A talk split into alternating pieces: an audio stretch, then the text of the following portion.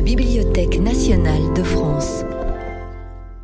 Dans le cadre du cycle de rencontres consacré aux nouvelles écritures et à l'actualité de la création du visuel multimédia, cette séance se penche sur les hybridations dans l'écriture documentaire.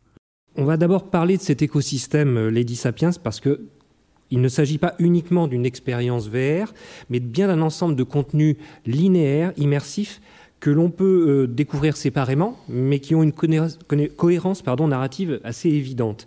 Alors, Sophie Parot, peut-être, pouvez-vous commencer par dérouler un peu la chronologie des différentes productions et, euh, l'implication des, différents acteurs présents sur ce plateau, mais il y en a d'autres également, je pense notamment à, Thomas Siroto, à Eric Pincas ou à, Jacques Malater.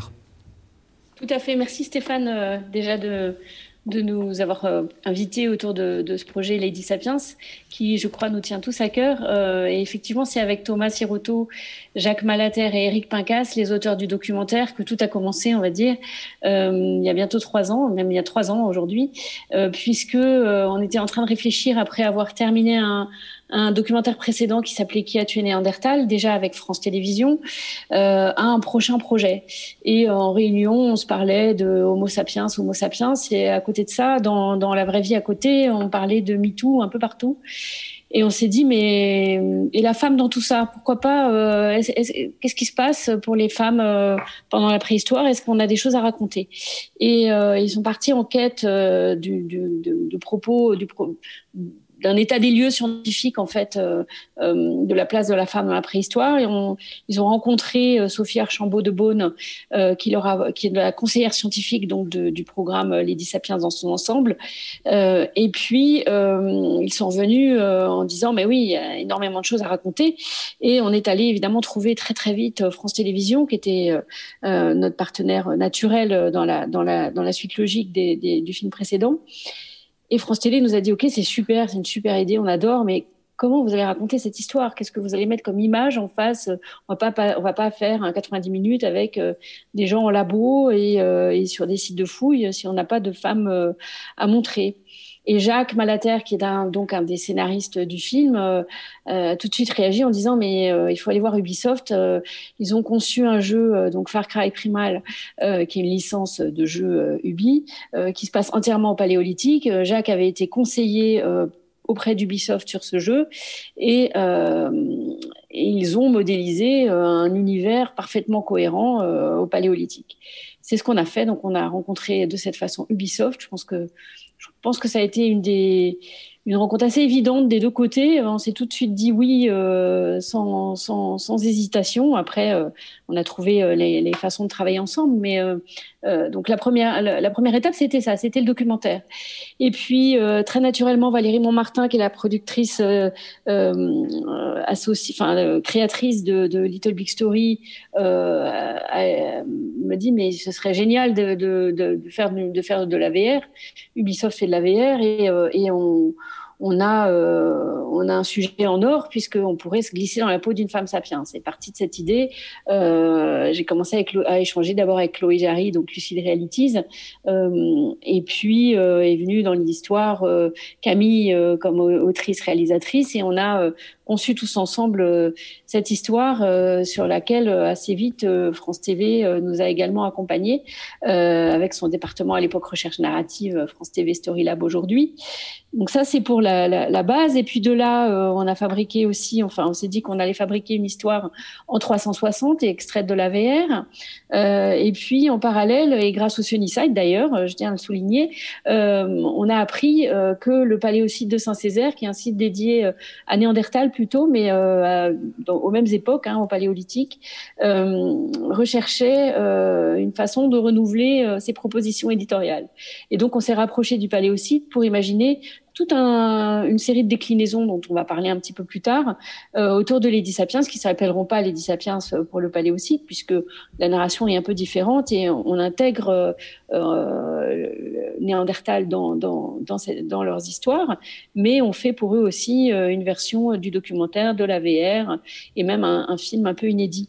voilà pour poser un peu le, le décor euh, de tout ça. Et en euh, dernière, euh, le dernier né, on va dire, du bébé de Lady Sapiens, c'est des bébés de Lady Sapiens, c'est Lumni, avec qui, par l'intermédiaire de Jeanne Marchalot, on a, on a décidé de, de produire également des capsules.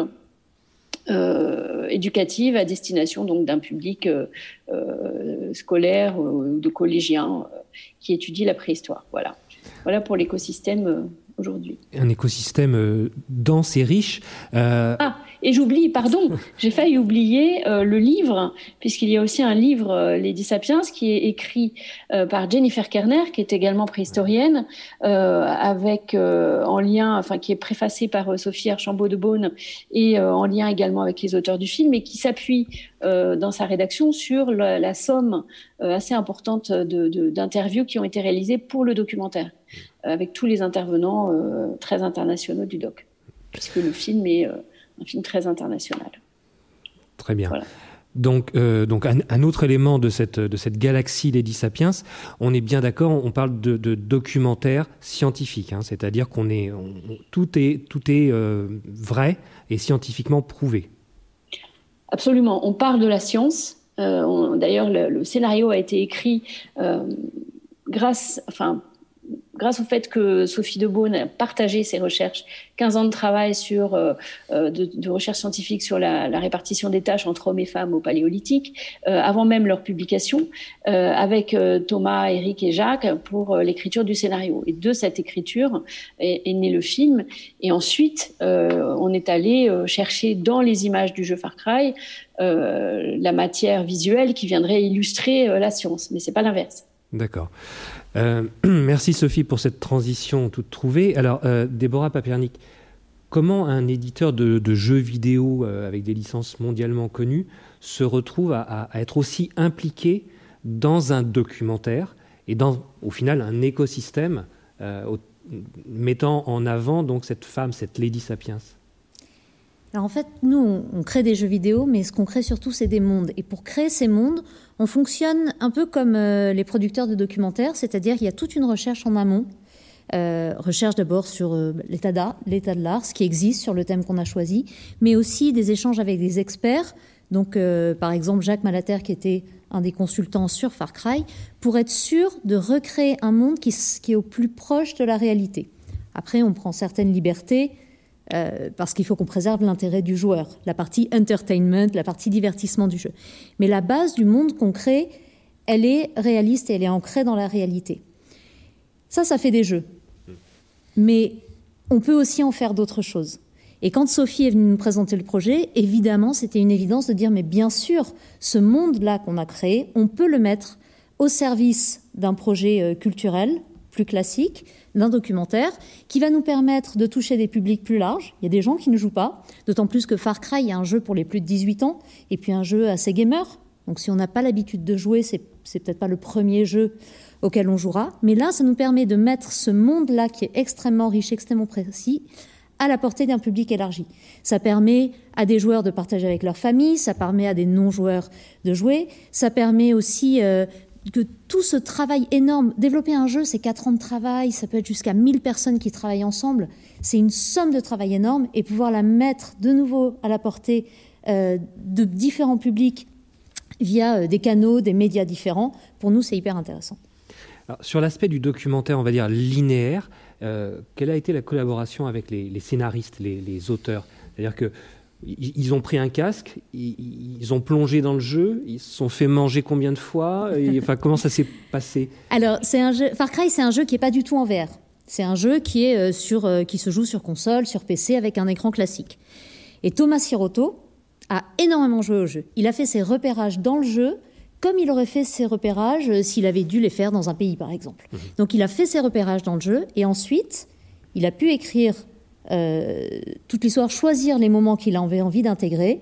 Et il est venu s'asseoir à côté d'un des techniciens d'Ubisoft pour faire les captures vidéo à l'intérieur du jeu. Comme on a un monde 3D, on a maintenant, depuis quelques années, on a une caméra qui nous permet de filmer ce qu'on veut à l'intérieur du monde. Donc ce qu'on voit, les images qui vont être intégrées au documentaire, ne sont pas juste la vision du joueur, par exemple avec des combats, avec les menus, avec tout ce qu'on aurait sur un jeu vidéo classique. En fait, on, peut enlever tout ça et venir juste filmer ce qu'on veut à l'intérieur du monde. Et c'est ce qu'a fait Thomas. Et il a fait euh, une dizaine de jours de capture, capture vidéo à l'intérieur de ce monde, pour ensuite en isoler les moments clés qui vont euh, être intégrés au documentaire. D'accord. Et, sur la partie donc euh, scénaristique, est-ce qu'il euh, y a eu une sollicitation auprès de vous en disant là, il, me manque des éléments de l'univers et pour raconter cette histoire de façon la plus précise possible, est-ce que vous pouvez créer quelques, quelques lieux, quelques... Alors nous, créer des lieux supplémentaires, c'est extrêmement compliqué, mais il y a une matière tellement riche, et c'est des c'est des dizaines et des dizaines d'heures de jeux possibles et de lieux possibles. Il a joué au jeu de base, il a joué à toutes les campagnes supplémentaires. Je pense qu'il est devenu un ultra gamer. Euh, et lui-même a bien identifié euh, les, scènes, les moments, les lieux euh, dont il avait besoin pour illustrer son propos scientifique, puisque comme l'a dit Sophie, on part vraiment de là. et je pense qu'il les a trouvés dans le, jeu. et après, le documentaire, ce qu'il n'a pas trouvé dans le jeu, il a pu aller le chercher ailleurs. D'accord. Alors, comme on le disait, Lady Sapiens, c'est aussi une expérience VR. Euh, et donc, euh, Camille du Véloroi, donc euh, notre cœur de sujet, c'est l'hybridation dans l'écriture. Donc, comment est-ce que vous, avez conçu la, narration qui fait appel à, plusieurs médias, mais pour, avoir une cohérence dans l'expérience?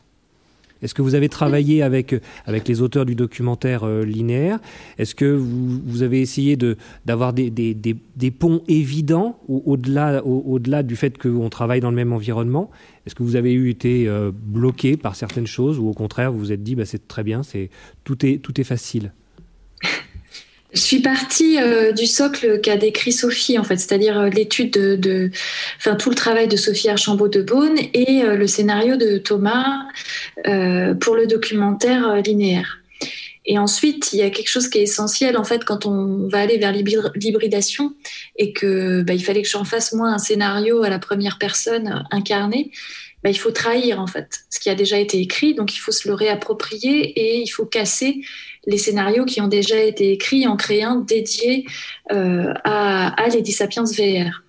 De la même manière que Déborah disait, donc il y a le jeu vidéo. Moi, la, chance que j'ai eue avec Ubisoft, c'est qu'en fait, j'ai le droit de casser en fait tout ce puzzle euh, du jeu vidéo, c'est-à-dire j'ai le droit de recréer des scènes à partir de tous les éléments du jeu vidéo et de recréer de toutes pièces avec des éléments qui existaient déjà, mais de dire, bah voilà, on va faire une rivière, et puis là, on met tel type d'arbre, met pas tel autre arbre, on met telle lumière, etc.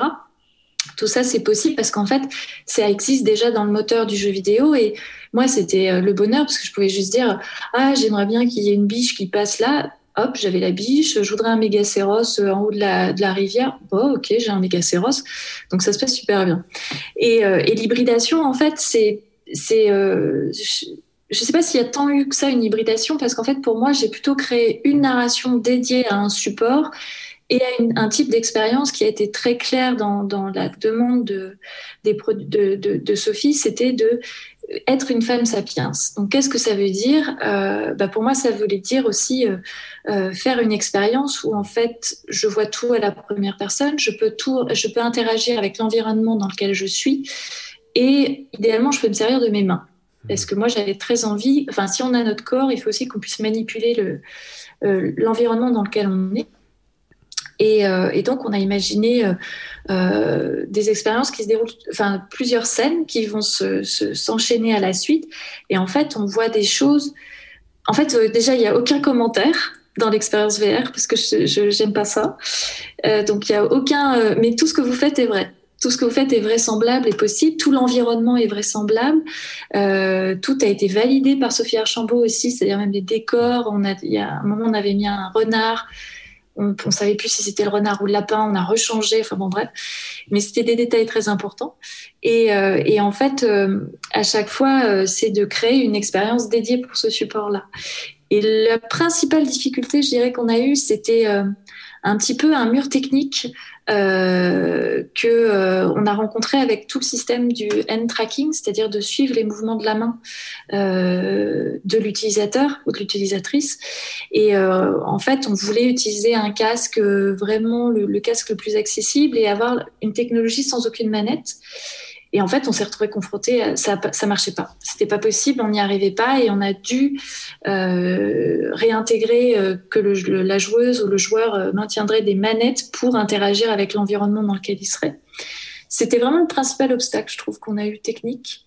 Euh, après, on a relevé plein de défis parce qu'on a incarné, euh, on, est, vraiment, quand on se regarde, on voit le corps de Lady Sapiens, on voit son reflet dans la rivière, on, marche, etc. il y a plein de choses qu'on a, que, les équipes du BI ont, super réussi, mais c'est vrai que l'end tracking, on est arrivé à un endroit où euh, on voulait pousser trop loin les, les capacités du casque et ça passait plus. D'accord. Très bien. Alors, France Télévisions, c'est un partenaire de premier plan, hein, Sophie Parot euh, l'a dit, Déborah Papernic également.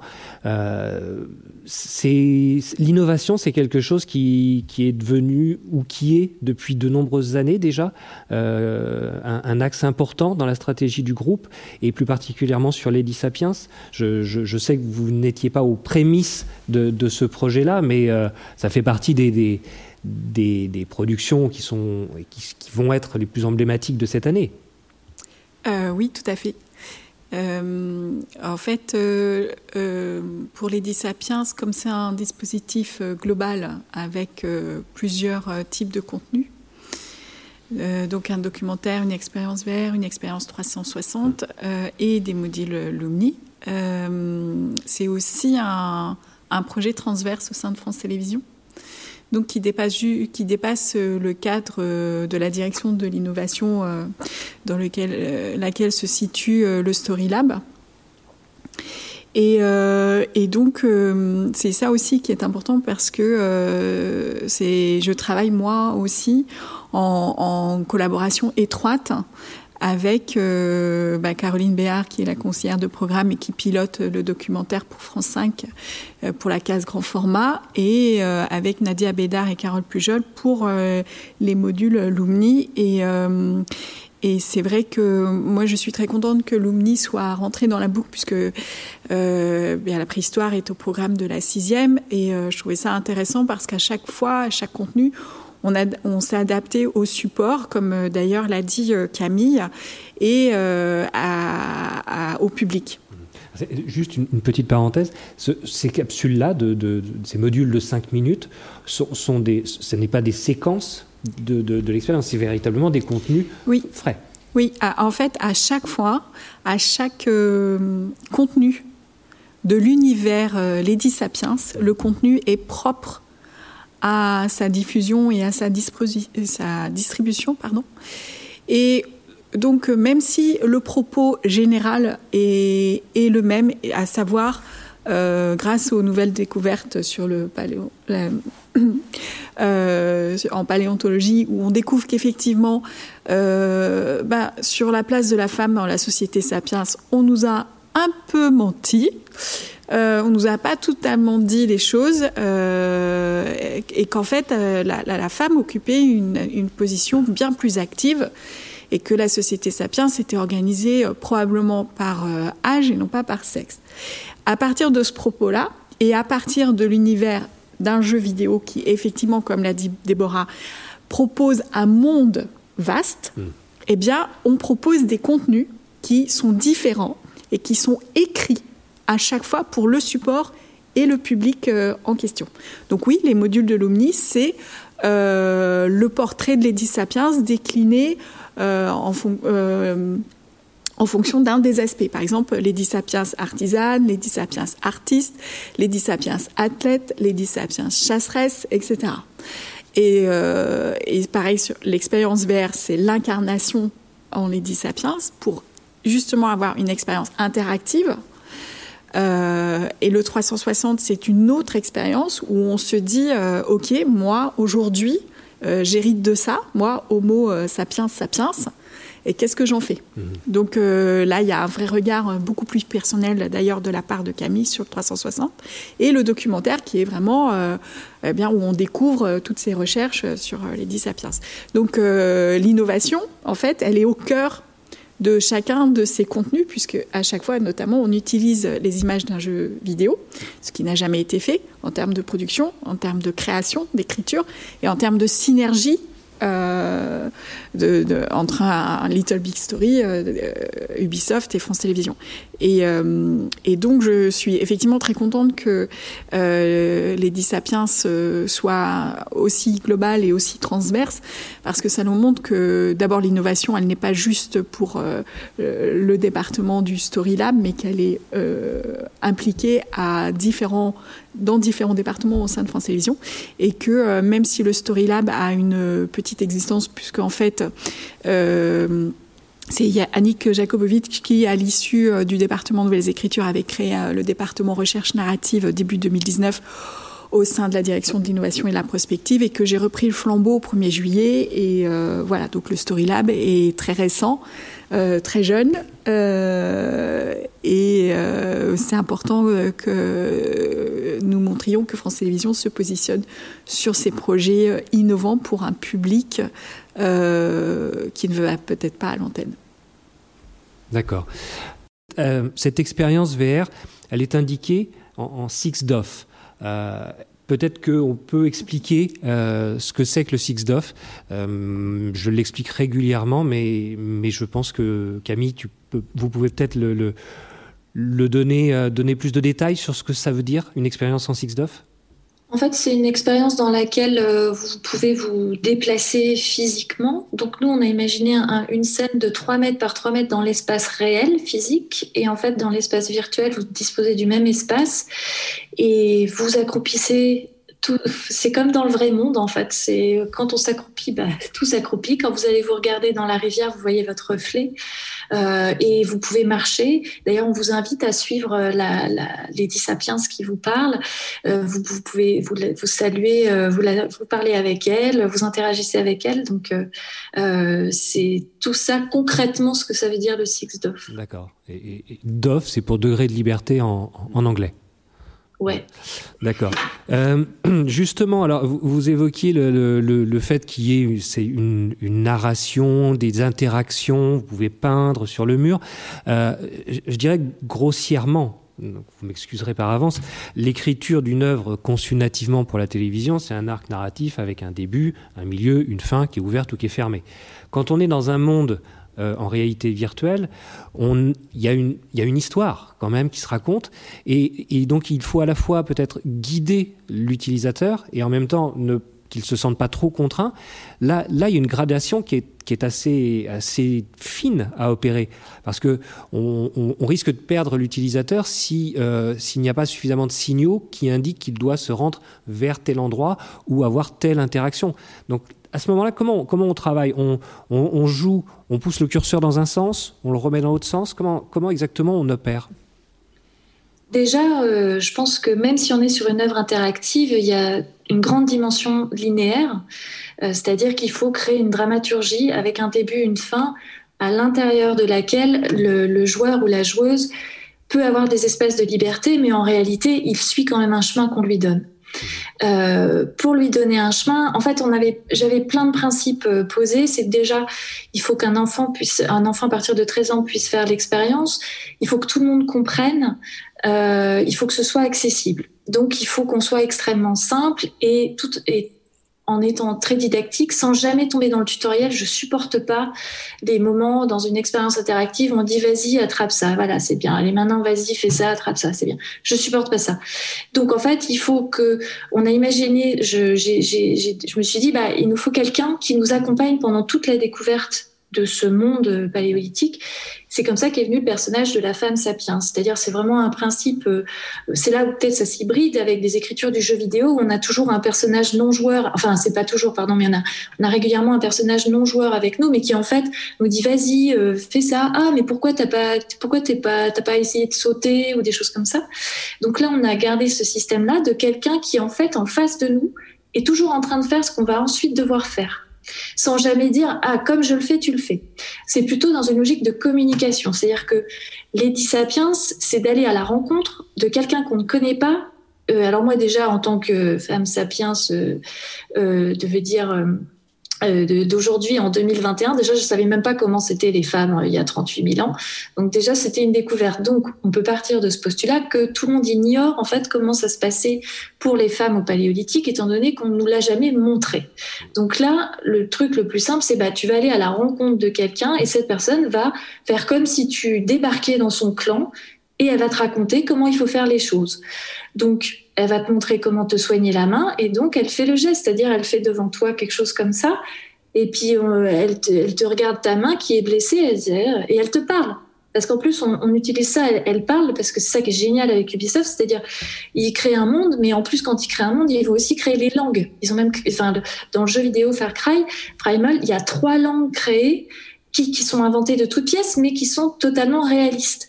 Et donc, bah, Lady vous parle la chasseresse, pardon, la chasseresse vous parle et puis elle vous dit des trucs dont forcément tu comprends rien parce que tu parles pas la sa langue. Et bah comme quand on est dans un pays où on comprend pas ce que nous disent les autres, bah, on utilise nos mains. Donc en fait, elle va nous parler tout le temps avec les mains. Mmh. Et petit à petit, les interactivités se complexifient. Euh, mais ça, ça c'est un jeu, c'est une règle d'écriture euh, dans l'interactif. C'est-à-dire la première interaction doit être la plus simple, la plus accessible, et en même temps un petit peu excitante. C'est-à-dire faut qu'elle révèle quelque chose. Donc là, c'est bah, vous, allez, vous allez comprendre qu'en fait, vous pouvez discuter avec euh, avec euh, la chasseresse euh, qui, est, en face de vous. Et petit à petit, on complexifie les interactivités. On, va y mettre des phases plus ludiques, de peindre, etc. Et, après, bien sûr, on va jusqu'à la chasse. mais toutes ces interactions, moi, ce qui m'intéressait, c'était en fait de faire faire des gestes du quotidien à tous les gens qui allaient faire l'expérience. C'est-à-dire, je voulais qu'on sorte de l'image que les femmes sapiens ne, ne, ne faisaient pas leur lance. Euh, ne, par exemple, pendant très longtemps, on a raconté que la création dans les, dans, dans, les grottes, dans les cavernes, c'était uniquement les hommes qui le faisaient. Je sais pas pourquoi, mais en fait, c'est pas vrai. Donc, il y avait les femmes aussi. Donc là, tout simplement, vous allez dessiner. Et, et, voilà, et, et tout ça, euh, après, ça se construit. Et bien évidemment, une fois qu'on a écrit tout ça, qu'on l'a conceptualisé, qu'on l'a monter, euh, etc., il bah, faut faire des tests. Donc là, on confronte aux utilisateurs. Alors, nous, on teste énormément pendant, euh, pendant tout le temps du développement, etc. Mais il y a un moment où on le connaît trop et en fait, on ne sait plus tester notre propre expérience. Et donc là, on la confronte euh, à un public extérieur. Et là encore, on apprend et on dit, OK, ça, ça marche pas. Ça, on doit changer. Ça, voilà. Mais c'est quand on est arrivé déjà à un certain stade de, développement. D'accord. Alors, je, je voudrais parler un petit peu, enfin en tout cas plutôt qu'Alexandre parle, parce que moi c'est pas très intéressant ce que je dis, mais euh, la, question de la, distribution, je le disais en préambule, est, quelque chose de, majeur de façon générale, mm. mais peut-être encore plus prégnant pour tout ce qui est œuvres immersives. Euh, vous allez peut-être nous expliquer et, notamment pour ceux, celles et ceux qui sont devant leur écran, ce que ça recouvre, le principe de la distribution. Mais lors d'une précédente conférence que, que j'ai organisée, on me disait, mais en fait, l'œuvre immersive, elle doit être, euh, la, distribution doit être déjà partie prenante dès la phase d'écriture, euh, notamment pour euh, peut-être se dire, mais là, je vais toucher un public qui est, qui est plus large si on, si on change quelque peu l'angle. Et donc, si je touche un public plus large, je vais pouvoir avoir de plus amples revenus, parce que c'est pas, pas dégoûtant de dire qu'en fait, il faut des revenus pour pouvoir financer d'autres projets. Alors, Lucid Realities, pionnier de la, production de réalité virtuelle et, un des premiers aussi à avoir cette double casquette de distributeur. Alors j'ai envie de dire, d'un point de vue global, qu'est-ce que c'est que la distribution? Qu'est-ce que c'est la distribution chez Lucide? Est-ce qu'il y a cette implication euh, sur des, des, projets? Alors ça peut être les Sapiens VR, mais peut-être sur d'autres plus globalement, dès la phase d'écriture, pour dire il y a un potentiel qui peut être révélé de façon plus intense si. Totalement. Alors, je vais peut-être pas euh, définir ce qu'est la, distribution en général de, euh, de, la réalité virtuelle, parce que je pense qu'il y a plusieurs distributions. Mais je vais déjà donner notre, définition au sein de Lucid Realities. En fait, Lucid Realities, euh, comme vous l'avez mentionné, est une société de production à la base, mais Chloé Jarry, qui est la fondatrice, a travaillé sur un important projet de réalité virtuelle il y a de cela près de 7 ans, qui a été euh, coproduit par, euh, par France Télévisions aussi, Déjà. et qui s'intitulait The Enemy, euh, qui a été un des premiers projets en réalité virtuelle narratif. Et qui a qui a eu qui a été distribué dans le monde entier dans près de cinq pays. Et de ce premier projet est né beaucoup de problématiques en termes de distribution parce que c'était une expérience qui se vivait avec des des backpacks et qui nécessitaient des, des, des, des, énormes sacs à dos. Énormes sacs à dos. Je me, souviens, des premières années à, à Sunnyside of the Dock où il y en avait un seul c'est vrai qu'il fallait prendre du temps pour l'installer et le désinstaller. Exactement, il y avait 800 kilos euh, de, matériel à envoyer euh, pour chaque, euh, chaque envoi, pour chaque nouveau lieu qui accueillait l'exposition. Donc voilà, en un projet, en fait, je pense qu'on a parcouru un éventail de problématiques et de problèmes techniques énormes. Et, et Chloé, en fait, au moment où elle a créé Lucid Realities il y a de cela 4 ans, toujours au sein du groupe dans lequel euh, elle, euh, elle travaillait. Elle a souhaité euh, tout de suite créer le département distribution parce que nous, ce qui, est, ce qui nous semble important et ce qui sont un peu nos, deux principales valeurs chez Lucid déjà, c'est de porter le regard d'un auteur. Et là, là, on est parti, on est allé chercher Camille pour nous rejoindre dans l'aventure, ce qui nous semblait indispensable, euh, au même titre qu'un documentaire. Hein. Euh, et, le, deuxième, le deuxième principe et la deuxième valeur importante, c'est trouver le public. Parce que nous, on pense toujours les programmes, euh, on pense toujours que les programmes doivent être montrés au public. Aujourd'hui, il s'avère que le, taux d'équipement du grand public est en casque VR est assez faible. Et donc nous, notre principal euh, axe de distribution et stratégique est la distribution LBE, comme vous l'avez mentionné au début, donc la distribution sur des lieux de culture, principalement. Ces lieux de culture avec qui nous travaillons sont, euh, pour certains, interviennent en tant que coproducteurs de certaines de nos expériences. Ici, Sophie avait approché euh, euh, le paléosite, donc euh, le, lieu de diffusion était, était déjà acquis dès la phase de développement du le premier lieu de diffusion dès la phase de développement du projet VR mais nous aussi chez Lucid Realities on cherche toujours à impliquer les lieux de diffusion dès la phase de développement parce que déjà d'une part ils peuvent dans certains cas nous aider éditorialement parlant euh, en tant que conseil scientifique, euh, quand on travaille avec des musées d'histoire naturelle, par exemple, ou des, euh, ou des musées de fine art, c'est exactement pareil. mais aussi, ils vont pouvoir nous donner des clés de compréhension de ce qu'est leur problématique en termes de trafic, de public, d'accueil du public, les problématiques techniques aussi, les services qui sont impliqués dans le management d'un espace vert, parce qu'un espace vert, en fait, implique plusieurs services au sein même d'une même institution, les services techniques, les services des publics, les services de médiation, les programmateurs. Donc tout cet écosystème, nous, chez Lucid Realities, on l'a travaillé depuis euh, de nombreuses années. Et, euh, et, Sophie est venue nous voir à la fois euh, pour bénéficier de cette expérience-là en tant que en tant que producteur, parce qu'on est producteur exécutif de, de l'expérience VR, mais aussi en tant que distributeur parce que on, accompagne Sophie dans l'implantation du dispositif au Paléosite, euh, mais aussi euh, on réfléchit avec elle à créer des packages, des formats euh, d'exportation qui pourraient inclure à la fois l'expérience VR, mais aussi des modules plus linéaires, des extraits du documentaire, des extraits d'interviews. On a parlé des, euh, des, modules pédagogiques tout à l'heure, mais on essaye de voir comment on peut distribuer ce type d'expérience immersive au sein de lieux de culture, tout en offrant un espèce d'éventail de solutions qui pourrait aussi combiner plusieurs médiums, donc à la fois l'expérience interactive et immersive euh, les Sapiens VR, mais aussi avec des contenus plus classiques euh, comme des cartels explicatifs, des extraits, euh, etc. D'accord. Alors, justement, quand on prépare. Si, pardon, Stéphane, si je peux juste rebondir sur ce que dit Alexandre. effectivement, la question principale de, de, tous ces. Alors là, j'étends au projet immersif, interactif. Euh, de manière générale, c'est euh, d'aller toucher le public. Hmm. Euh, et ce qui n'est pas forcément évident puisque bah, les casques, c'est pas encore dans les us et coutumes, même si ça augmente de manière importante. et que ça, cette question-là d'aller toucher le public et comment on le touche est primordiale. Et c'est aussi une question que moi je pose en développement des projets pour savoir comment on fait pour aller toucher ce public euh, et euh, l'interpeller euh, sur ces contenus-là.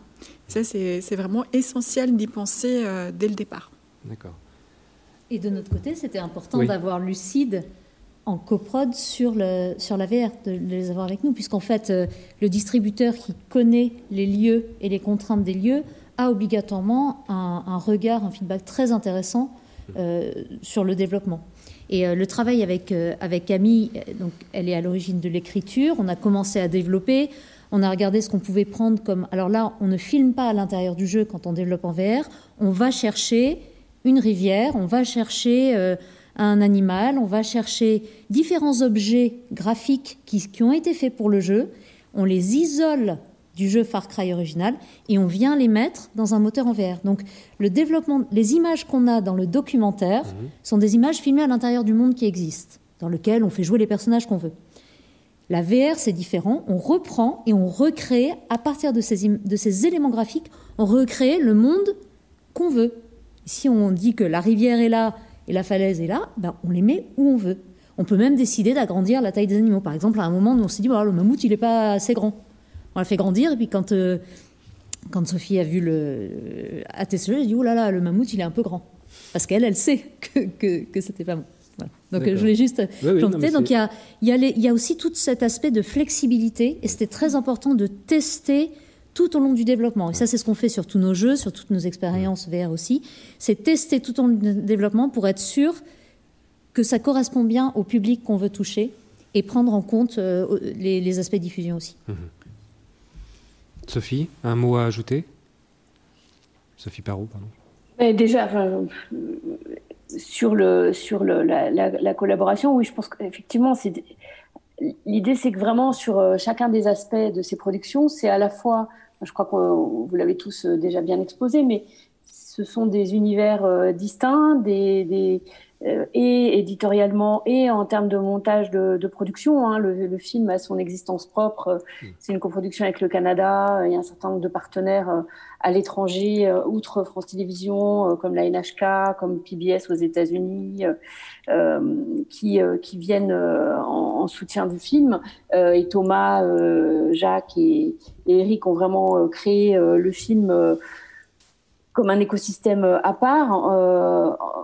Je crois que je ne vais pas revenir sur la manière dont Thomas a travaillé. Déborah a été très très précise là-dessus, mais c'est vraiment, c'est vraiment de la dentelle à l'intérieur du jeu. Et je crois même que même chez Ubisoft, je crois, je crois, je sais pas si je peux le dire, Déborah, mais il me semble qu'on était tous, en tout cas, euh, assez scotchés de voir ce qu'on pouvait sortir d'un jeu vidéo euh, qui semblait un univers figé. C'est pas du tout figé, c'est vraiment un terrain de jeu formidable. Et puis, euh, un autre écosystème qui est celui de la VR que Camille s'est approprié et qui et, et, qui s'est aussi qui a su aussi travailler en, en, en collaboration très étroite avec les équipes euh, d'Ubisoft, hein. euh, ce qui n'était pas forcément euh, quelque chose d'évident au départ, puisque je crois que et Camille, qui est une autrice très engagée et réalisatrice autonome, est habituée à travailler avec ses propres équipes qu'elle choisit, et Ubisoft est habituée à travailler aussi en écosystème de son côté. Et il a fallu donc apprendre à se connaître et apprendre à travailler ensemble. Et ça, c'est voilà, il a fait, ça a été une étape nécessaire, mais qui a donné lieu après à une collaboration très riche et, et très agréable. Euh, euh voilà, à chaque fois un écosystème euh, distinct. Euh, Lumni, c'est encore autre chose, effectivement, avec une autre écriture. Une... À chaque fois, ce sont des points de vue différents et c'est aussi des montages de production différents. Et puis, peut-être un mot, un mot sur le paléosite, effectivement, puisque en fait, le Paléosite, c'est un, c'est, un musée de la préhistoire en Charente-Maritime. Et donc, c'est le département de la Charente-Maritime qui est notre le commanditaire, on va dire, de, de des éléments complémentaires pour, pour, euh, pour le paléosite. Et il se trouve, peut-être qu'on peut ajouter un mot, on peut raconter euh, j'allais une expérience de plus. Je voulais parler de. Mais, mais je t'en prie, vas-y. Mais, Non, mais voilà. Mais en fait, dire que en fait euh, le premier confinement a eu peut-être de ce site vertueux qu'on on était tous bloqués. En fait, Lady Sapiens aurait dû partir en tournage le 11 mars 2020, vous imaginez où on était, on était tous dans nos canapés euh, déprimés et on se demandait bien euh, ce qu'on allait devenir et dans quel calendrier on allait pouvoir travailler. Et puis euh, quelqu'un, euh, quelqu'un au département de la Charente-Maritime a eu une idée géniale qui était de dire, mais voilà, mais puisque on peut pas avoir de film là, on va être en retard et puis on a besoin de renouveler notre contenu.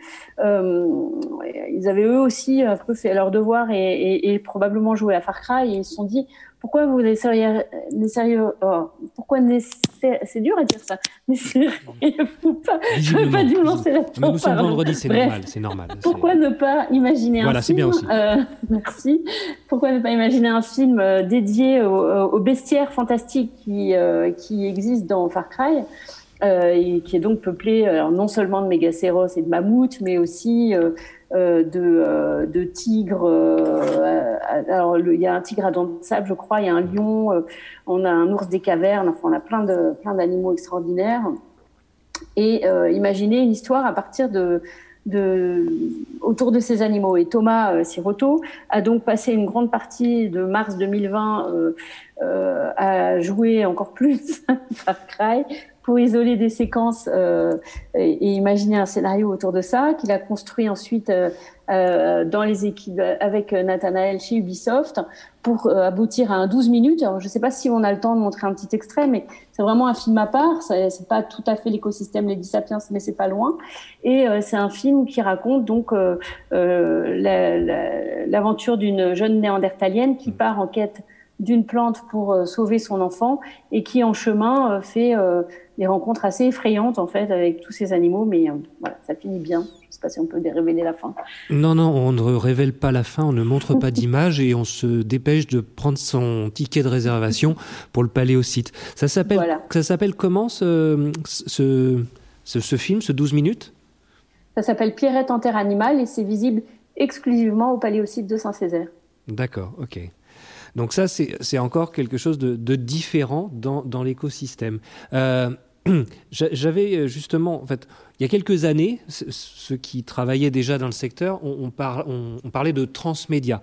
Il, y a, longtemps, c'était au siècle presque dernier, on disait ah là là, c'est du transmédia, France Télévisions euh, en faisait partie de ses principaux acteurs et, et artisans. Et puis euh, force est de constater que le terme a perdu de son prestige, de sa pertinence. Là, depuis presque une heure, euh, on parle d'écosystème. Euh, est-ce que est-ce qu'on pourrait se dire que le, le, le, côté transmédia, c'est encore pertinent ou est-ce que c'est totalement différent? Parce que vous évoquez des univers qui sont cohérents, mais qui ne se répondent pas spécialement. C'est-à-dire que, en fait, on, on peut voir l'un ou l'autre, voire la moitié de ces contenus-là, sans pour autant perdre l'intérêt de l'histoire. Alors je ne sais pas, peut-être Sophie et puis ensuite euh, Jeanne Marchalot?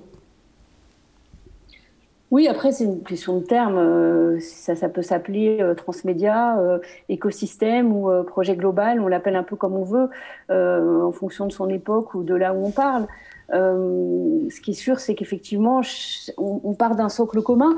Nous, l'objectif de Lady Sapiens, c'est de casser euh, les clichés. La femme euh, dans la préhistoire a été de tout, enfin, depuis l'invention de la préhistoire, on va dire, au milieu du 19e siècle, qui était une science portée par des hommes blancs qui analysaient des restes à partir de leur de, là où ils étaient aussi dans, leur société, c'est-à-dire euh, forcément euh, une tombe euh, avec un, une sépulture très ornée était une tombe de quelqu'un de pouvoir, donc forcément une tombe masculine. Et, et, la science leur a donné tort 100 ans plus tard avec des analyses ADN. On prouve à 100% que cette tombe-là été occupée par une femme. Donc ça, c'est le cœur du propos.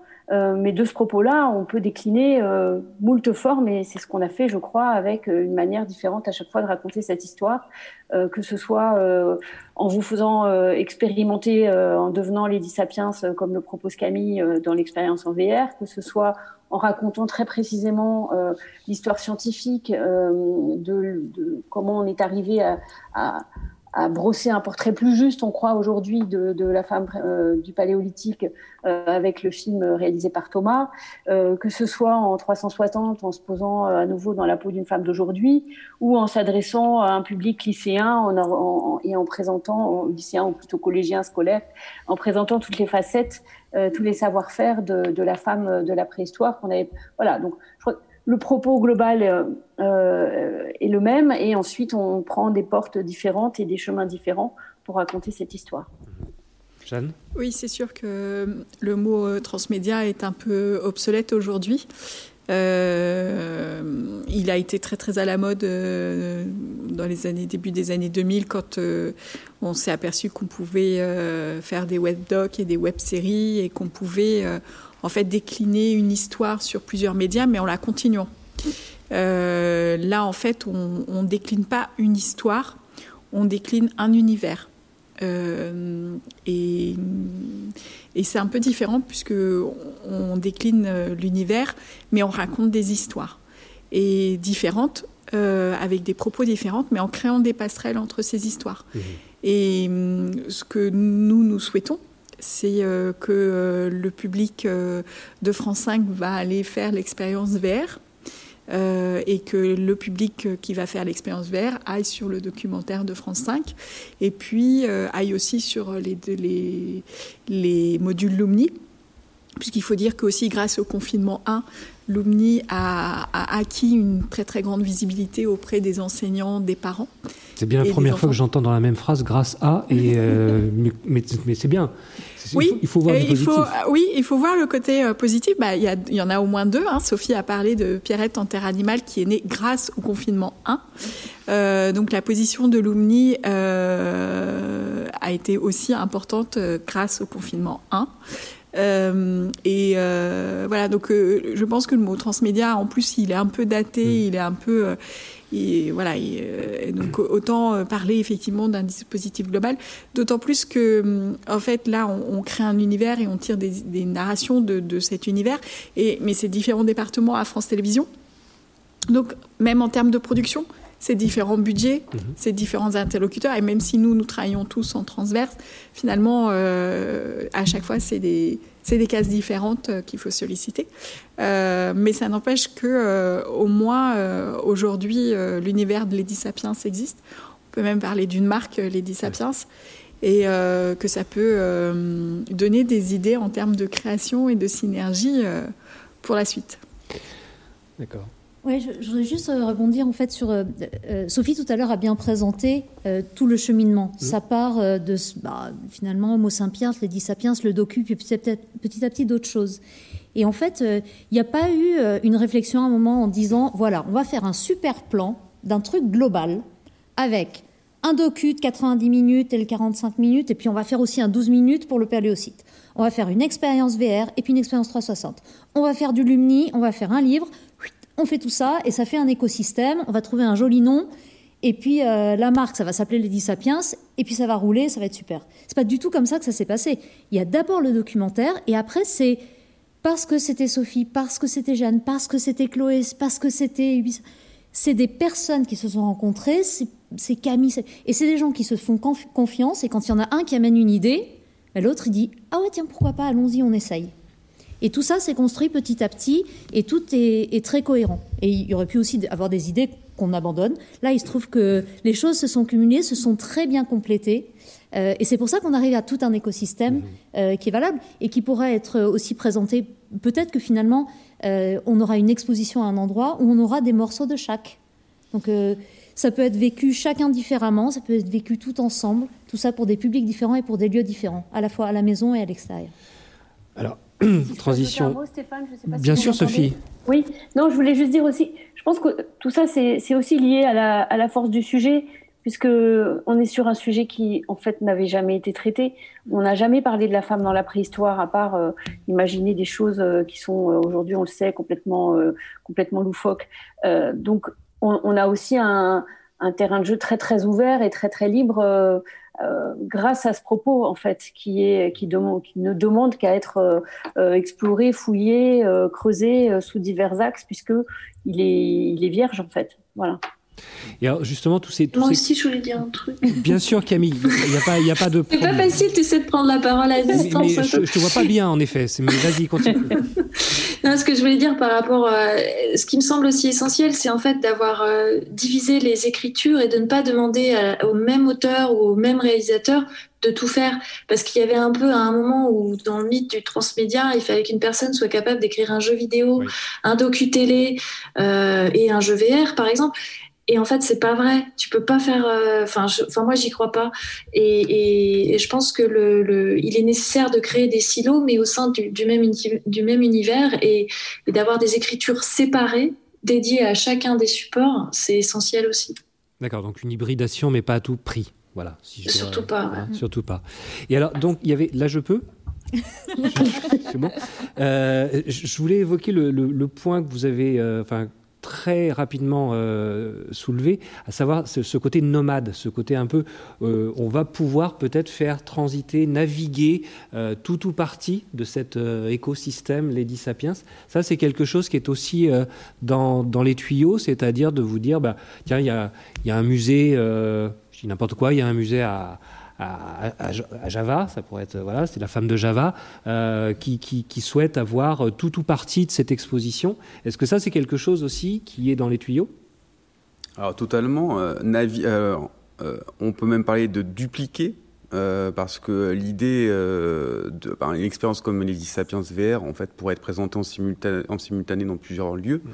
Euh, nous, ce qu'on essaye de faire et euh, sur quoi on réfléchit actuellement avec avec Sophie, c'est qu'on a identifié plusieurs thématiques du au, dans le film qui sont traités et qui pourraient faire écho à des collections permanentes. Parce que l'idée, quand même, c'est de créer du sens. Euh, L'expérience VR crée du sens à partir du moment où elle crée un dialogue dans un lieu, un lieu de culture.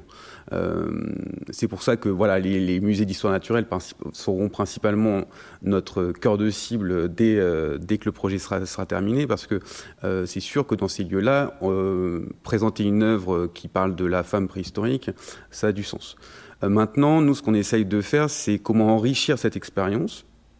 Euh, la possibilité d'enrichir cette expérience plutôt avec euh, à la fois des supports plus linéaires donc comme j'expliquais euh, extraits du film mais aussi ça peut être des cartels qui pourraient être coécrits avec avec des, conservateurs des, des, des, lieux en question donc en fait on essaye de, de sentir le marché aujourd'hui le marché de l'immersif en pleine, en pleine explosion et grâce à euh, à la Covid, je pense qu'il le sera de plus en plus. Parce qu'on a compris que euh, d'une part c'était des œuvres qui pouvaient se, vivre en dehors des lieux euh, là, je parle plutôt du, euh, de la vidéo 360 qui peut aussi euh, vivre sur téléphone mobile. Hein. C'est aussi un canal de distribution que nous, on explore beaucoup chez Lucid Reality, c'est travailler avec les opérateurs téléphoniques. mais je pense qu'aujourd'hui, le public a, est en demande de ce type d'immersion. de sensation et que, et que de, de plus en plus de lieux vont vouloir euh, accueillir ce type d'expérience. Maintenant, il faut, il, faut, il faut aussi créer du sens et c'est pour ça que euh, l'intérêt d'avoir euh, d'être producteur et distributeur, c'est aussi anticiper mhm. ces besoins-là et les créer et les prévoir dès, dès le développement. D'accord. Non. alors, concrètement, quel est le, calendrier de sortie? C'est-à-dire que le documentaire, l'expérience, ce qu'on peut voir au Paléosite, les capsules Lumni, bon, ça, c'est déjà disponible. Le livre, ce, genre de choses-là? Euh, alors non, les capsules Lumni ne sont pas encore disponibles. Elles ne sont pas disponibles. Non, non, non. Bah voilà, donc elles, vont, euh, elles vont être euh, fabriquées très très bientôt et elles seront disponibles au moment où on lancera l'opération Lady Sapiens. Euh, donc on, va se caler sur euh, la diffusion du documentaire. a priori, c'est pour la deuxième partie de l'année. D'accord. Très bien. Et, le Paléosite a, un calendrier un peu différent puisque c'est vraiment très très localisé à, à l'exploitation sur site au musée. Donc, euh, qu'on va dire déclarer ouverture des musées sera autorisée, euh, l'expérience pourra être proposée au Paléosite, euh, ainsi que les, déclinaisons. Il y, a un, documentaire de 12 minutes qui est adapté de Lady Sapiens, mais qui contient des séquences exclusives au Paléosite, puisque c'est un site dédié à Néandertal, donc ce sont, il y a la, responsable des fouilles du, du, Isabelle Krefker, qui est interviewée dans dans ce film, qui n'est pas dans Les Sapiens euh, de 90 minutes. Euh, et ce film-là donc euh, sera également proposé dès la réouverture du, du site. D'accord. Nous, à La Rochelle, on a un muséum d'histoire naturelle, on a un événement qui s'appelle Pixie Festival, je dis ça, voilà. Euh, avant de répondre aux éventuelles questions de nos spectateurs qui sont donc euh, encore devant leur écran, euh, peut-être quelques questions rapides à chacun, chacune et chacun d'entre vous. Alors, Déborah Papernik, vous, parliez de monde. Vous dites Ubisoft crée des mondes. très bien. Donc là, on a, un, monde qui est celui de Far Cry. mais il y en a plein d'autres. Alors, ça va être, ça va être quoi la suite des collaborations entre Ubisoft et puis une autre société de production, un groupe de télévision, je ne sais pas ah ben, En fait, on, a pas mal de discussions, effectivement, parce qu'on a des mondes, ne serait-ce que dans Assassin's Creed. Assassin's Creed, en fait, le principe, c'est d'explorer l'histoire. Donc, on a exploré la Révolution française, on a exploré euh, l'Égypte de Ptolémée, on a exploré euh, la Grèce euh, au temps des guerres du Péloponnèse. Euh, et puis plus récemment, euh, les Vikings, mhm. par exemple. Mais il y en a encore, enfin, il y, a une dizaine de thèmes différents. Donc rien que dans la marque Far Cry, on peut aller raconter les histoires, euh, les histoires qu'on veut. Donc ce sera peut-être avec Sophie, avec Jeanne, ce sera peut-être avec d'autres. Enfin, de toute mhm. façon, la, matière et la variété est tellement riche, en fait. et après, il faut à chaque fois, par contre, avoir un angle. Le but n'est pas de, faire du euh, transmédia ou du, euh, du global sur, euh, en disant voilà, on va prendre Assassin's Creed et on fait quelque chose. Non, c'est il faut qu'il y ait un angle particulier avec un propos qu'on a envie de raconter. là, ici, c'est celui de la femme, ça pourrait être autre chose une autre fois, sur un autre thème. Et, voilà, et, qui est vraiment. qui, qui ait du sens. Oui, oui. oui, ça, par contre, je crois que vous étiez tous les cinq unanimes là-dessus, que ce soit la VR ou le côté jeu vidéo. Euh, il n'y avait absolument pas d'éléments de marketing ou de communication ou de ah ça va faire un peu sexy. Vous partez d'une histoire, vous partez de quelque chose qui, qui, qui va utiliser la prise de vue réelle, qui va utiliser le jeu vidéo, qui va utiliser la technologie, car ça n'est qu'une technologie, la réalité virtuelle, mais à la base, il y a une histoire. Euh, Jeanne Marchalot, donc le Story Lab, France Télévisions, Bon, Lady Sapiens, d'accord. Et après Ou en même temps? Euh, Eh bien, euh, sur la deuxième partie de l'année 2021, euh, il y aura, en plus de l'expérience VR et 360 Lady Sapiens, quatre autres projets, quatre autres productions qui vont sortir. donc il y a une expérience VR multi-utilisateur qui s'appelle Atomu, sur la fluidité des genres. Il y a une expérience, euh, alors là c'est une, appli en réalité augmentée mhm. avec une, expérience LBE euh, qui, sur la petite danseuse, adaptée de la petite danseuse de Degas pour les 6-8 ans et les parents. Euh, il y a un documentaire euh, enfin, de journalisme d'investigation sur euh, les, minéraux, les minerais qui composent nos portables, euh, avec le, témoignage d'un homme qui a été enfant soldat et enfant mineur. Réalisé d'ailleurs par... Par Karim voilà, qui a, donc réalisé The Enemy dont nous parlions tout à l'heure. Produit par Lucide Realities, donc Chloé Jarry, donc qui est une appli en réalité augmentée. Et il y aura une autre appli en réalité augmentée avec une, expérience in situ qui s'appelle Biblioquette, qui est une invitation à la lecture pour les 8-12 ans. Euh, où en fait on, entre dans l'univers d'un écrivain contemporain jeunesse au travers des lectures de son enfance. Et on commence par euh, Timothée de Fombelle euh, qui vient de sortir Alma mhm. et qui a eu le prix France Télévisions roman jeunesse pour ce roman. Euh, voilà, et je suis en développement d'autres projets, euh, notamment sur la thématique euh, de l'écologie. voilà, et je cherche d'autres projets et je, me pose aussi la question de comment atteindre les publics, puisque ça c'est fondamental, surtout quand on dépend des GAFA, puisque le seul casque autonome c'est Quest, donc c'est Facebook. Euh, idem pour euh, les réseaux sociaux si on veut faire des projets, euh, notamment sur Insta. et qu'on dépend des stores Google mm. et Apple pour proposer des applis. Donc voilà, il y a plein de. Ce qui est bien, c'est que c'est très ouvert. Il y a des synergies possibles. Donc j'ai appris cet après-midi lors d'un panel au Festival d'animation de Rennes que l'Allemagne, via les Landers, commence à vouloir euh, investir euh, dans tous ces contenus immersifs et dans le jeu vidéo. donc je pense qu'au niveau de l'Europe, ce serait bien aussi qu'on puisse travailler. là, on, je, suis en, suis en, train de monter une réunion des médias publics francophones avec Arte, l'ONF et la RTBF, et France Télévisions. Voilà, donc il y a plein de dossiers et de sujets en cours. Et ce qui est formidable, c'est que le champ des possibles est ouvert et que, comme disait Déborah tout à l'heure, c'est vrai que sur les Dissapiens, c'est une idée qui en a amené une autre, euh, les rencontres. Euh, et que euh, c'est cette synergie aussi entre personnes enthousiastes, c'est forcément riche et, et cette richesse déteint de manière très positive sur les projets. Bien. Alexandre, euh, Lucide Realities Alors, Lucide, chez Lucide Quel territoire allez-vous adresser là encore?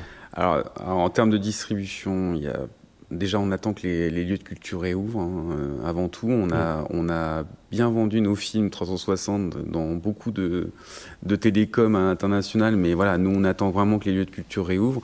En, termes de production, on, a, on travaille sur euh, entre 10 et 15 projets actuellement en développement et en production sur qui utilisent des médiums totalement différents. Euh, ça peut aller de la réalité augmentée, réalité virtuelle. Tous ont le même, euh, le même point commun, c'est qu'on parle de technologie immersive. On réfléchit même à des projets, on, développe même des projets d'exposition qui peuvent euh, agréger plusieurs médiums différents.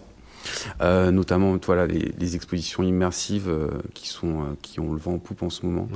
mais, mais à l'international, bah, nous, nous, nous, on travaille beaucoup avec l'Asie. Euh, c'est des, euh, territoires qui ont réouvert euh, plus rapidement que d'autres leurs lieux de culture. Euh, donc on espère une reprise assez rapide. et puis on va mettre les bouchées doubles dès que les Sapiens sera, sera terminé pour, pour la diffuser la plus, pour diffuser l'expérience le plus largement possible, à la fois en France, parce qu'il y a énormément de lieux de culture en France, et on va voilà, on voudrait aussi s'intéresser à tous ces petits musées en province. Je, l'expliquais tout à l'heure avant la, conférence, mais tous ces petits musées en province qui, euh, ont de formidables collections et qui sont euh, peu approchés par, euh, par des distributeurs et producteurs. Donc on, veut aussi toucher ces lieux-là et, bien sûr aller à l'international parce que la préhistoire est un, sujet universel. Et donc voilà, tout est, tous les champs des possibles sont, ouverts. D'accord. même question à, Camille. Donc, on, quitte la préhistoire, on va dans, quel, secteur là euh, C'est quoi le prochain projet en écriture? Alors peut-être plutôt le prochain projet qui va sortir parce que j'ai eu la chance de produire plusieurs choses et donc euh, bah, j'ai écrit et réalisé une fiction qui s'appelle Patience mon amour qui sort le 12 juillet euh, et c'est une coproduction avec Arte et Bashi Bouzouk. C'est l'histoire d'Alice et Gabriel qui décident d'avoir un enfant mais on est en France donc c'est un petit peu compliqué. Donc euh, peut-être qu'à la préhistoire, euh, il y avait des PMA, je sais pas, peut-être. Hein. je ne sais pas quels étaient les modèles parentaux, mais euh, peut-être c'était plus ouvert.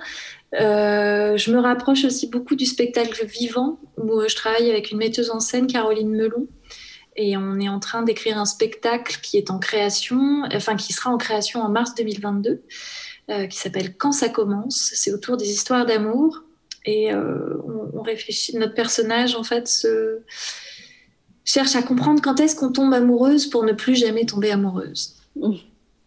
Et après, euh, bien évidemment, il y a des projets en écriture et, euh, j'ai aussi un autre projet euh, en VR à jouer avec les mains aussi, donc un jeu avec les mains, mais là c'est autour de l'éducation sexuelle. Donc ce sera assez explicite. Je ne vois pas trop. Très bien. Et donc, Sophie Parot, quels sont vos, vos projets? Juste avant qu'on passe la parole euh, peut-être aux, questions, oui, on, me dit qu'il y en a. Euh, D'accord. Très rapidement, euh, là, je suis en train de terminer un documentaire qui s'appelle La femme sans nom, histoire de Jeanne et Baudelaire, qui est réalisé par Régine Abadia pour France Télévisions, Passage des Arts. Et on développe également un, programme en réalité augmentée à partir de modules on a créé euh, pour le film, euh, on voudrait euh, mettre donc c'est l'histoire de la maîtresse de, de, Baudelaire, Jeanne Duval, dont on ne connaît même pas le nom, sans doute parce que c'était une femme noire euh, au 19e siècle, comédienne, donc c'était très très mal vu. Elle avait beaucoup beaucoup de, de, défauts, cette pauvre Jeanne, et donc elle a été effacée d'un tableau de Courbet euh, qui se trouve au musée d'Orsay et dont le repentir apparaît au fil du temps. On voit sa silhouette euh, renaître euh, derrière les couches de peinture. Et donc le, le, le, film raconte, euh, le film s'adresse à Jeanne et, euh, et, et, essaie de percer le mystère de, de son effacement. Et l'expérience en réalité augmentée propose au contraire de donner la parole à Jeanne. Et c'est elle qui s'adresse à nous et qui va nous proposer une, une promenade dans la poésie de Baudelaire. Donc c'est un, un, un, nouvel axe en développement.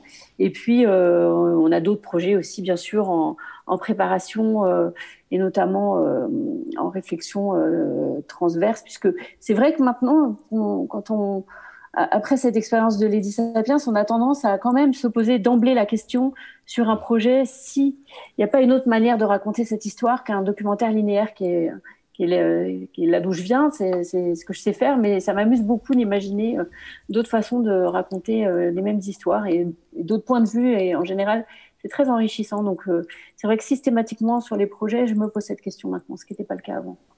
Bah voilà, très bien, une très bonne pré-conclusion. Alors, euh, donc, il y a des questions donc, qui sont tombées. Est-ce que. Bah, vous... Allez-y. Oui, on a deux questions, notamment euh, une première qui va plutôt être sur euh, les stratégies de financement, on va dire. Je vais la poser telle quelle. Euh, bonjour, nous essayons de développer un projet vert de film animalier, mais il nous semble qu'il est dur de trouver des aides sans mettre l'interactivité au centre de l'expérience. Est-ce indispensable? Donc j'imagine plutôt une question peut-être pour les producteurs, productrices euh, qui sont un peu rodés sur le, ce qui est demande de financement. Sophie Jeanne. Jeanne, peut-être, et puis Sophie ensuite?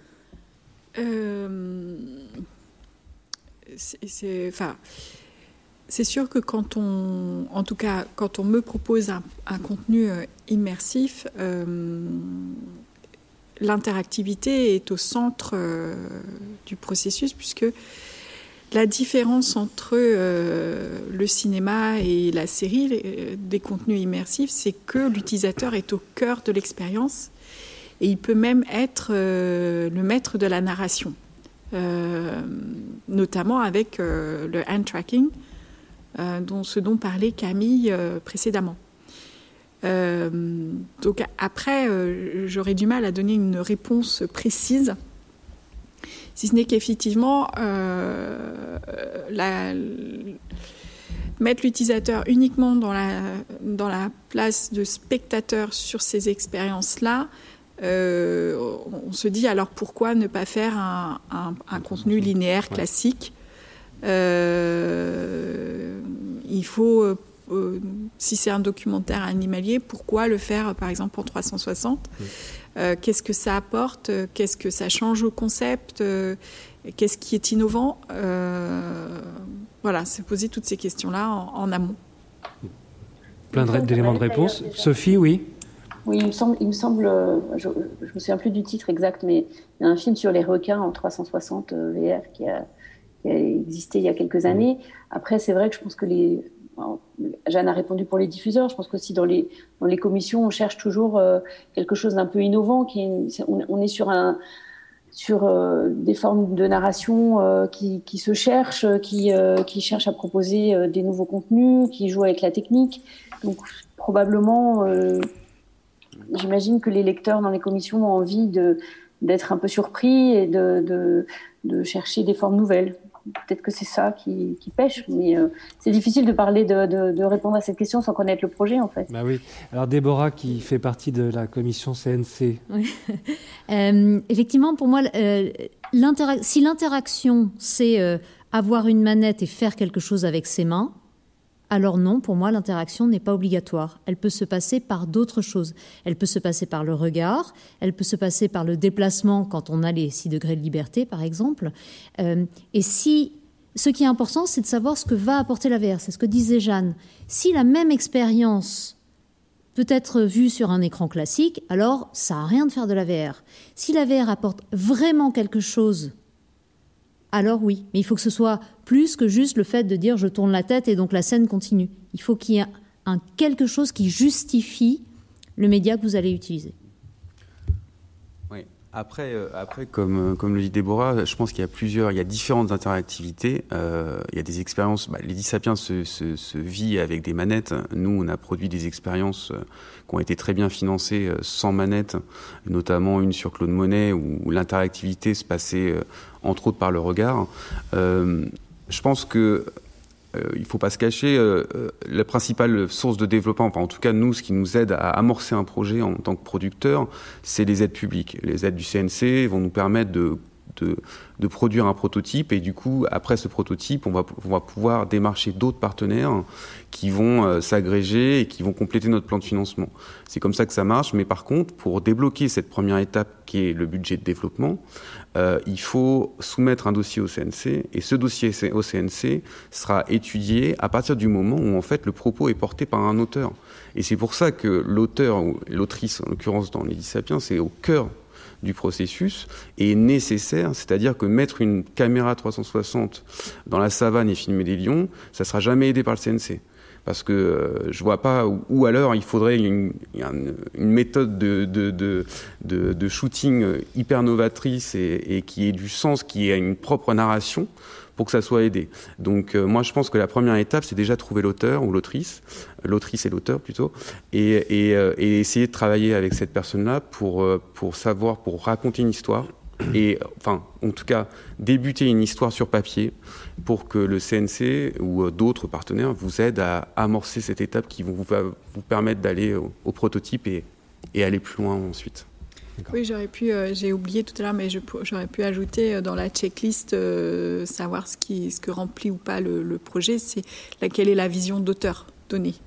Et parce qu'on raconte des histoires, et j'y tiens beaucoup au Story Lab, mais aussi toujours avec une vision d'auteur ou d'autrice. et ça aussi, j'y tiens beaucoup. Ok. Très bien. Camille, en un mot ou pas? Un mot, bah, disons que en fait, euh, j'ai l'impression que tout a été dit, mais moi je me dirais qu'en fait, je m'en fiche que ce soit de la VR ou du, un film ou un truc. Il faut juste qu'à chaque fois, l'écriture justifie le, le médium, quoi, c'est tout. Donc il faut d'abord partir d'un bon scénario et, et de bonnes intentions euh, d'expérience. Donc faire de la VR parce qu'il faut en faire, c'est absolument pas une raison. Très bien. Une autre question? Oui, une autre question donc de Benjamin Efrati, qui est doctorant à l'EHESS, où il travaille sur les jeux vidéo préhistoriques. Et il voudrait savoir si euh, c'est l'équipe de développement initial de Far Cry Primal, de, de, l'équipe de 2016, qui a travaillé sur euh, les éléments repris dans Lady Sapiens, ou, ou est-ce que ça a été confié à une autre équipe chez Ubisoft? C'est précis ça. Alors, l'équipe de développement original est en train de développer le prochain Far Cry. Donc, euh, non. Effectivement, moi, j'ai une équipe euh, dans mon département New Business. Mon département, en fait, il vise à prendre les marques ou les expertises du groupe et à aller au-delà du jeu vidéo. Donc euh, on travaille dans plein de secteurs différents, on travaille dans la santé, on travaille effectivement euh, avec les documentaires, avec les musées, euh, on a travaillé aussi avec Renault, avec Air France, donc dans des domaines très très variés, mais on part de cette matière qui a été créée pour les jeux. Donc on a une matière qui est extrêmement riche et à partir de là on peut faire d'autres choses. Donc moi j'ai une toute petite équipe de développement dans mon département euh, qui a cette capacité à développer en réalité virtuelle ou en réalité augmentée et qui va puiser dans la matière qui existe chez Ubisoft pour créer autre chose. Et c'est pour ça que j'expliquais tout à l'heure, dans l'expérience VR, on part d'une bibliothèque d'éléments graphiques qui ont été créés pour le jeu Far Cry Primal, on reprend ces éléments, on les exporte et on va les mettre dans un moteur spécialisé pour la VR, euh, en l'occurrence sous Unity, pour créer une expérience différente. Mais on n'a pas besoin de l'équipe originale du jeu pour le faire. Euh, alors, ils regardent quand même ce qu'on fait, on, on, les informe quand même, euh, mais ça s'arrête là. Ça pourrait être le mot de la fin, ça s'arrête là. Euh, il est euh, pile poil dans les temps. Donc il va être en effet temps de nous quitter. Euh, je voudrais remercier à la fois Camille et, et Sophie, que moi j'ai devant, je ne sais pas vous comment vous les avez, et, et, et, ensuite Déborah, Jeanne et Alexandre qui sont, qui sont venus à mes côtés, d'avoir bien voulu partager euh, leurs expériences. Euh, merci à, la BNF et, à son équipe pour cet accueil euh, à la fois chaleureux et professionnel. Et puis merci à vous qui, qui êtes encore devant vos écrans d'ordinateur. Euh, va falloir tout lâcher et puis prendre un peu l'air, même si, hein, voilà. Moi, je vous donne rendez-vous du 19 au, 24 juin à La Rochelle pour Pixie Festival. Merci à la BNF de mettre notre nouvelle affiche. donc, cinq lieux muséum d'histoire naturelle, musée du Nouveau Monde, salle basse de la Tour de la Chaîne, gérée par le Centre des Monuments Nationaux, aquarium de La Rochelle et gare TGV de La Rochelle sont ouvert à l'accueil d'installations immersives. Il y a un appel qui a été lancé, un appel international. La deadline, c'est le 22 avril. Vous avez deux semaines. Merci et bonne soirée, bon week-end. Vous venez d'écouter un podcast de la Bibliothèque nationale de France. Retrouvez les conférences, rencontres et créations de la BNF sur toutes les plateformes de podcast ainsi que sur le site bnf.fr.